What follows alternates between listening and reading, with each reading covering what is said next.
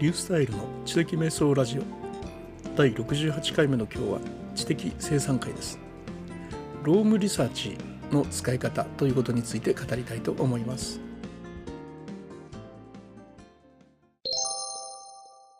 Roam Researchはまあ、あの4月ぐらいにですねあのたくさんの人たちがこぞってブログに書かれたりポッドキャストで話をしたりされましたよね。それであのたくさんの人がね使うようになっていったんですがそのその後ですね6月ぐらいから、ま、正式に稼働しましてねベータ版が正式版に変わってそして現在あの有料版しかなくなってしまったというような状況の中で、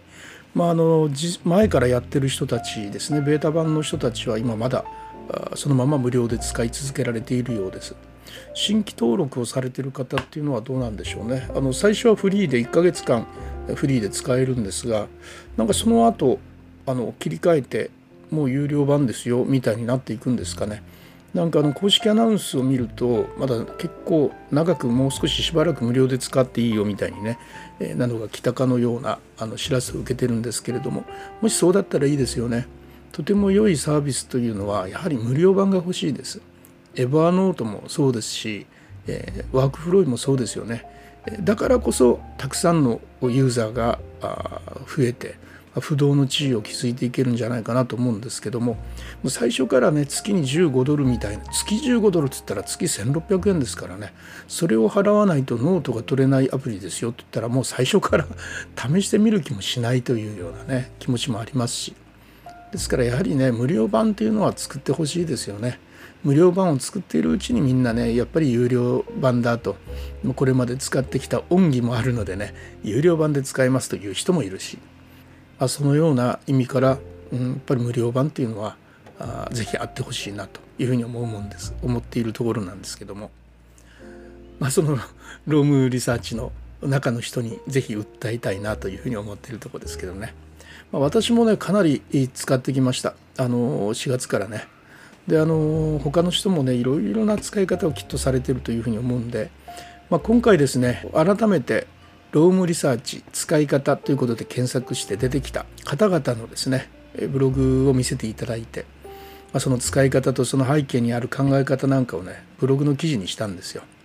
でそれをもとにねちょっと話したいなというふうに思ってるんですね。であの最初にですねあの Roam Researchは日記に使うというところからこれはの Roam Research使い方の検索をするとですね堂々の1位に表示されているたい焼きさんという方のね記事なんですよ。ま Roam Researchの使い方は日記を書いて覚えよう具体的な活用例を紹介という記事があるんですこれが1位なんですよねでそこで見せていただきますとね、まあ、3つの活用事例ということで日記それから看板記法でタスク管理それから読書メモってこうあるんですね、まあ、それぞれあの述べていきますけど看板記法って何だっていうのがね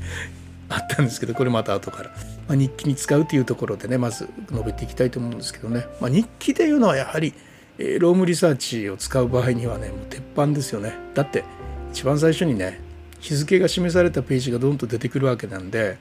まあ日記書かざるを得ないですよね。日記書きたいんでしょって書きたいんですよねどうぞどうぞっていう感じでね言われてるような感じなんでね。まあしょうがないなって言いながらねその日の日記を書いてしまうわけじゃないですか。まだから仕方ないんですよね。私もしっかり活動記録として使ってるんですが、まあ、たい焼きさんの場合はですねあのただ今日の出来事っていうのを時系列に並べるんじゃなくてねあの役割ベースで記録されるんですよ。でこれですねあらかじめ日時レビューのテンプレートっていうのを作ってあのコピーしておいてねこれについてはこれについてはっていうような形ですよね。それを埋めるようにしているっていうのが、まあ、特色ですよね。で僕も実はあのワークフロイで同じことをやっていました。あの習字レビューのための、まあ、日時レビューという形でまあ、習字レビューで自分のいろんな役割例えばあ何、ね、仕事仕事は教師なんで教師としてとかね、まあ、父としてとか、ね、夫としてとかいう家族のこともありますし、まあ、Kindle 作家としてとかね イラストレーターとしてとかねブロガーとしてみたいな自分の持ってるさまざまな役割それを書いてあの習字レビューでここまでやるここまでやるというようなことを習字レビューでね述べていますからそれを日時レビューに落とした時に今日はどこまでできた今日はどこまでできたというそういうテンプレートに書き込んでいくというそういうようなやり方ですね。まあ、たい焼きさんもこのロームリサーチでそのようになされてあったということでね、まあ、非常にあの自分の役割ベースで記録するというのは、まあ、あの自分という人間をいろんな面を持っているんだとそれら全てをねあの並行しながら前へ進めていくという意味ではとても良いやり方だなというふうに思います。まあ、このような役割ベースで書くという日記の書き方とてもおすすめですよ。でまたあの Roam Researchの場合はその役割をリンクにしておけばですね役割だけでざっと串刺しで自分の活動がどうだったのかって見ることが容易ですのでねこれはぜひおすすめです。で WorkFlowy はですねなかなかそれができにくいんですよね。あのリンクをするわけじゃないのでね。で次ロームリサーチはあの読書メモに使うということでこれもあのたい焼きさんの読書メモからなんですが、まあ、ですねたい焼きさんの場合は書籍管理に使うということを言われてますね。ま、読み始めた日とか読み終わった日とか著者名とかをリンクにされてるんだそうです。なるほどなと思って、まあ、のロームリサーチ読書メモに使ってる人っていうのはね多いと思うんですよね。僕もよくメモをします。でもせいぜいですね署名をリンクボタンにする程度なんですよね。まあ、書籍管理としては使ってなかったなということなんでね、まあ、こういうこともやってみたいなというふうに思いましたね。はい、ここなんですがさあ看板記法というのが出てきます。あのロームリサーチをタスク管理に使うというところなんですね。ここであのたい焼きさんがね看板記法っていうのをね紹介されてるんですね。僕全然知らなかったんですよ。看板なんですよ。KANBAN 看板なんですよ。で調べてみるとですねマークダウンの記法の一つの様式でした。あのカッコがありますよね。カッコの何ですか真ん中がちょいっと尖っている方のカッコですね。あのブラケットじゃなくてそのカッコを2つ書いて看板でまたそのカッコ閉じというふうに書いた下にですねこう一段レベルを下げて項目1その下にまた項目1の11の2みたいにね書いていくんですよ。まあこれ言葉で言うのすごく難しいんですがあのその例えばレベル1が、まあ、看板表示をされた場合にあのそこにですね列として表示されるんです。だからレベル1がレベル1の中に項目123と3つあったらあの上の表示の看板の表示にですね3つの列1列2列3みたいな感じで表示されるんですね。でじゃあ項目1の中の今度はレベル2のところにですね1の11の21の3って項目を書くと上のの列の1のところにその下に1の11の1の3が表示されるし2の下に2の12の22の3って書いてあったら上のその看板の表示されているところの真ん中の列に2の12の22の3と表示されていくという。要はあのアウトラインの構造がそのまま図示されるような感じなんですね。すごいなと思ったんですね。ただすごいだけじゃなくてその図の中で項目の要素をね他の枠の他の列の中に移動することができるんですよビジュアルで。でそこを移動したらその下の方の元のですねアウトラインの構造自体が変わるんですよね。双方向で変わるというところですごいなというふうにね思ったところですね。そういうのがであのタスク管理をされるんですが、まあ、どうタスク管理をするかというと、まあ、1つ目の列が今日やること2つ目の列が今日できたこと3つ目の列が明日やることみたいな感じで、えー、その1つの項目ですね。タスクをできたら右側へというような感じで動かしていくというそういうようなあのビジュアルに管理をなさってあるということでへえと思ってねすごいなロー あの Roam Researchというふうに思ったところですね。そういうのが使えるということですね。いやもっとすごいのがその看板記号を作り出した人がもっとすごいんですよね。本当はね。その記号を Roam Researchでも使えるということですね。あとね継続的な活動の追跡ということで倉下忠憲さんがね「仕事の」の記事の中で書かれてありましたね。あのリンクを作っておいてある一つの例えば本を読んだ時にその本のあのリンクで串刺し表示をできることであ自分はこれについてはいつこれをやったいつこれをやったというような活動の追跡ができるんだとあそういうような確かにそういうようなね用途がこのロームリサーチの中で可能になりますよね。でさここでね非常に興味深いこと言われてるんですがその関連だけでなく関連可能性も示してくれるということが言われてるんです。例えばですね串刺しをした時に、まあ、リンクを使ったのだけがずらっと出ますよね。これは WorkFlowy であろうと Scrapbox であろうと同じですよね。リンクを使ったものが出ると。ところがですねこの Roam Research はリンクボタンないけどここにもその言葉が出てるよとこれもそうじゃないの？っていう候補が出てくるんですよ。これはすごいですよね。でそれを見てみると確かにあこれはリンクにはしてないけれども確かにそこに文字があるわと。あこれリンクだリンクこれも関連だという場合はあそうですっていうことでリンクという横にボタンができているのでそれを貼ることによって自動的にその言葉にリンクのねブラケットが付けられてボタン化されて上の関連候補に動いていくというそういうことができるんですよね。これねすごいですよね。これですね Scrapbox ではこれ無理ですよね。あのもちろんあの WorkFlowyでも無理なんですが僕たちってまあ、今書いている言葉っていうのが未来にリンクになる可能性があるとか思わないじゃないですか。何度もねその言葉を書いているうちにあこれやっぱりリンクしとこうと思って、まあ、ある時点からあとはブラケットで単語くくってリンクとかしたりするわけじゃないですかね。とするとですねその以前に書いていたものっていうのは取りこぼされてしまいますよね。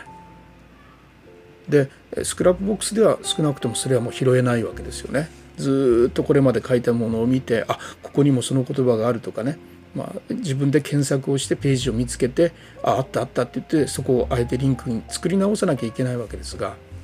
まあ、この Roam Researchの場合はそれが自動的に行われるということで、えー、表示された。でリンクするって聞いてるからするって言ったら自分で自動的にねリンクボタンに変えてくれるという。これはすごいアドバンテージだなというふうに思いましたね。あとですねこの Roam Researchに関するキーパーソンともいえる、まあ、日本人にね Roam Researchをこう紹介したと言ってもいいですねサンミンさんですねこの方がですねもう1月っていうか12月ぐらいにねノートに書かれたんですよ Roam Researchの話をしますという。でもこの方のこれを読まれて倉下さんが「おこれはすごいものがある」と。で今度はそれを読んで今度ゴリゴさんが「おすごいものがある」みたいなそして私たちの会話にずらずらとじわじわと入ってきたというその大元になられた方なんですよね。その方のノートにですねやっぱ重要な項目に任意の印をつけて後でその項目だけ絞って読み返すというなるほどというのがあったんですよ。だ Scrapboxっていうのはねページ単位で管理してるんですが、まあ、この Roam Researchの場合は、まあ、ワークフローフローも同じなんですけれども、まあ、一つの行これ項目って言ってますけどね。それで管理してるんで、まあ、行にハッシュタグをつけておくとその行だけをあの表示できるわけですよね。だから私もあのこの前からのあるレポート300ページぐらいあるんですがそれをね、えっと、 Roam Researchに貼り付けて読んでるんですけどね。やっぱりこう長難しい文だとねやっぱり読めないんですけどなかなかね。でもそこに何ですかねハッシュタグ僕の場合はシャープの1って入れてる簡単ですからシャープ1って入れるの簡単なんで、まあ、シャープ1ってどんどん入れていってで後でねそこだけ拾って読むという読み方をねやっぱしてます。ああ本当にこれはね Roam Researchのいい使い方だなというふうにね思いますね。でこれはあのワークフローでも確か同じことはできますね。はい、あとですねロームリサーチでフロー情報とストック情報を整理するという考え方があってあこれすごいなと思ったんですがデイリーページは確かにフローフローですよね。で、えー、あとページねあの自分たちで自分で作り出すページこれはストック情報ですけどこれが非常に明確に区分されていてで、えー、もっとここで私がと思ったのがですねフロー情報をフローのまま保存しておけることっていうところがあったんですよ。これなるほどと思ったんです。あ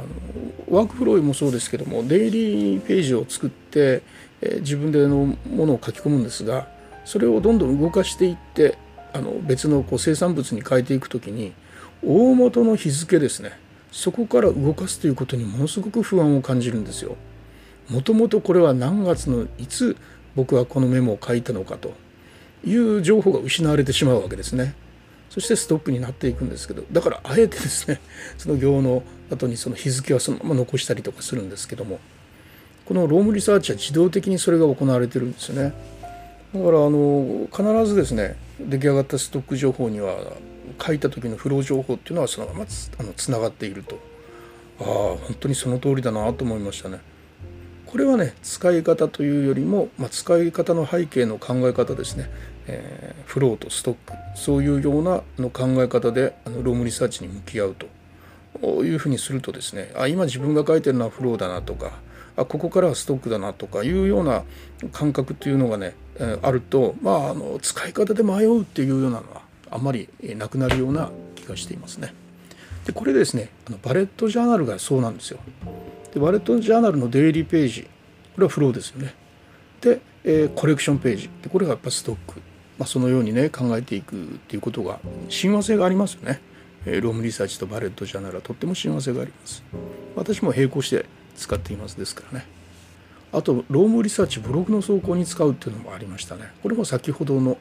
方の記事にあったんですけど Roam Researchですねマークダウンの書き出しができるんですよだからアウトラインをね見出しに変換できるんですがそうやってそこであの見出しで小見出し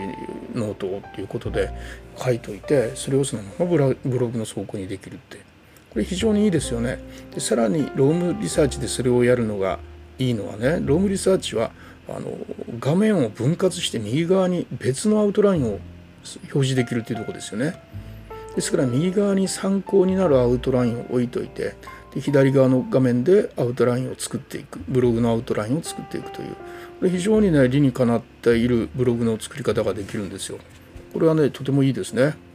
ですからあの非常に流れがスムーズにいくということで、まあ、ブロガーにとってはですねあのロームリサーチを使う価値があるとこれですね実はあの待ち望んでいた機能でもあるわけですよ私たち。エバーノートがそうだったんですね。エバーノートであのブログの記事を書いていた時にね左側にもう無尽蔵に自分たちが貯めた資料があるわけじゃないですか。それを縦横無尽にその資料を使いながら右側のペンにブログを書いていくというそういうのはね本当に生産効率が高かったんですがただ残念なのがアウトライナーじゃなかったというだからエバーノートにねアウトライナーがついたらいいなっていうのはずっと夢であったんですがこれってもしかしたらその夢を叶えるものになるんじゃないのかということですよね。まあ、データベースではないので貯めておけるストック情報には限りはあるんだけれども非常にそれに近いことはできるということで、えー、とてもですね、まあ、ブロガーにとってはあ非常にいいことだなと思いますね。あとね、えー、やったことリストを書き手順書に育てるっていうゴリゴさんの記事が面白いですよね。これですねゴリゴさんはあのロームリサーチのすごい気に入ってるところを3個に絞って紹介するって記事の中でねあの非常に面白かったのがやったことリストなんですよ。どんどん今日のページにリンク付きで記録を残しておくとこのやったことリストというやつが自然に今度見たら役に立つリストにもなってくれるんですよねって書いてあってね面白いんです非常に。で YouTube のね動画を撮るためにやったことをどんどんロームリサーチに書いていったんですって。とするとねいつの間にかそれが次に使う時の手順書になってたんだということなんですよ。でねゴリゴさんが帳簿付けが非常にあの嫌なんだそうですね面倒だと思ってるそうなんですね。でそれをねやったことリストにして Roam Researchにずっと記録していったんだそうです。するとねそれが手順書になってまあ次にする時もスムーズに進めていくことができるようになったということが紹介されてまして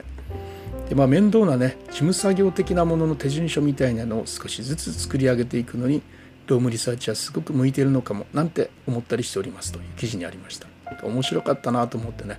ここのところあのタスクマに似たところも、ね、タスクマに非常に似ているというところがあります。自分がやったことをリピートタスクにしていくというところでね手順書を作っていくというところだったので。はい。ということでね、えー、ロームリサーチの使い方について皆さんの記事から改めてその使い方をまとめてみました。ロムリサーチ非常に面白いんで、えー、ぜひ、えー、使ってみられたらいいと思うんですが、まあ、現在新規ユーザーはね一月という形になってますが、まあ、実際はどうなんでしょうね。ずっと無料で使い続けたら続けられたらいいですね。はい。ということで、えー、今日は Roam Researchについてのお話でした。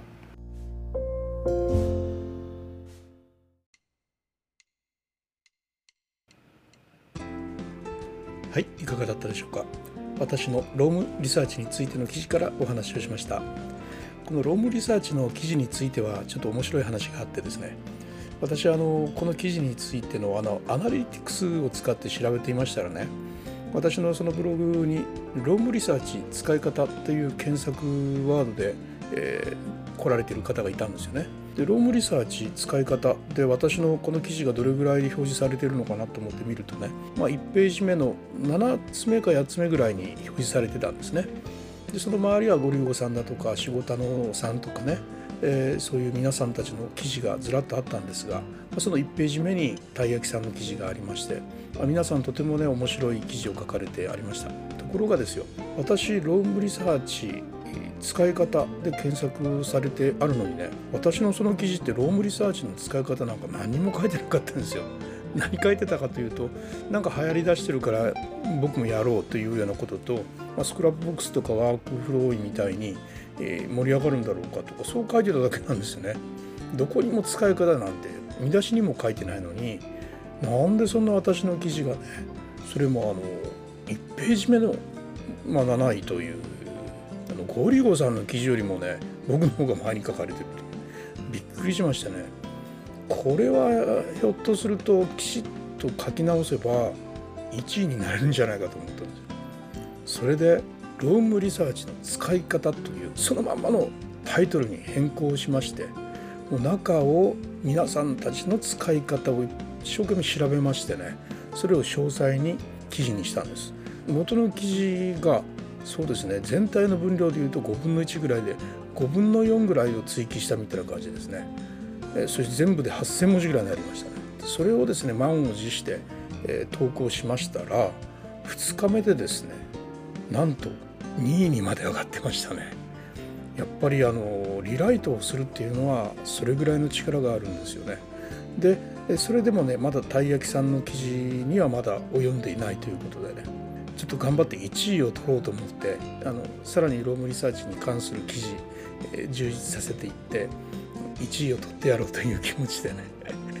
今いるところでこういうのもなんかね面白いですよねあのブログっていうのもねそういう楽しみもありますね。はいということでですねちょっとあのいらない話も入りましたけれどもロームリサーチについてのお話でした。それではまたリュースタイルでした。